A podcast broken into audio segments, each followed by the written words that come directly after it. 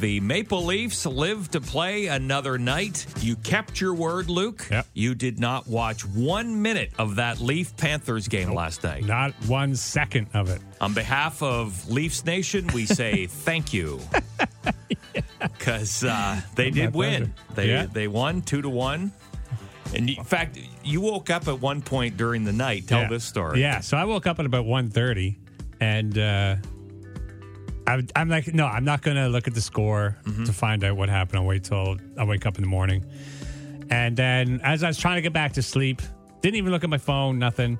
And uh, I'm like, 2 1. It's 2 1 for the Leafs. I just saw, kept seeing 2 1 for the Leafs. And then I woke up this morning and found out the 1 2 1. Mm-hmm. Two one. Yeah. Yeah. Yep.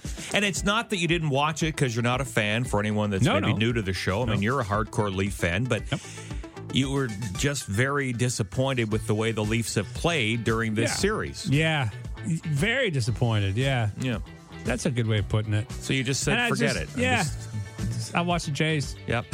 yep. Just got a text from Lisa at 740 Wolf. So, Luke, do you have the winning numbers for Lotto Max tomorrow night?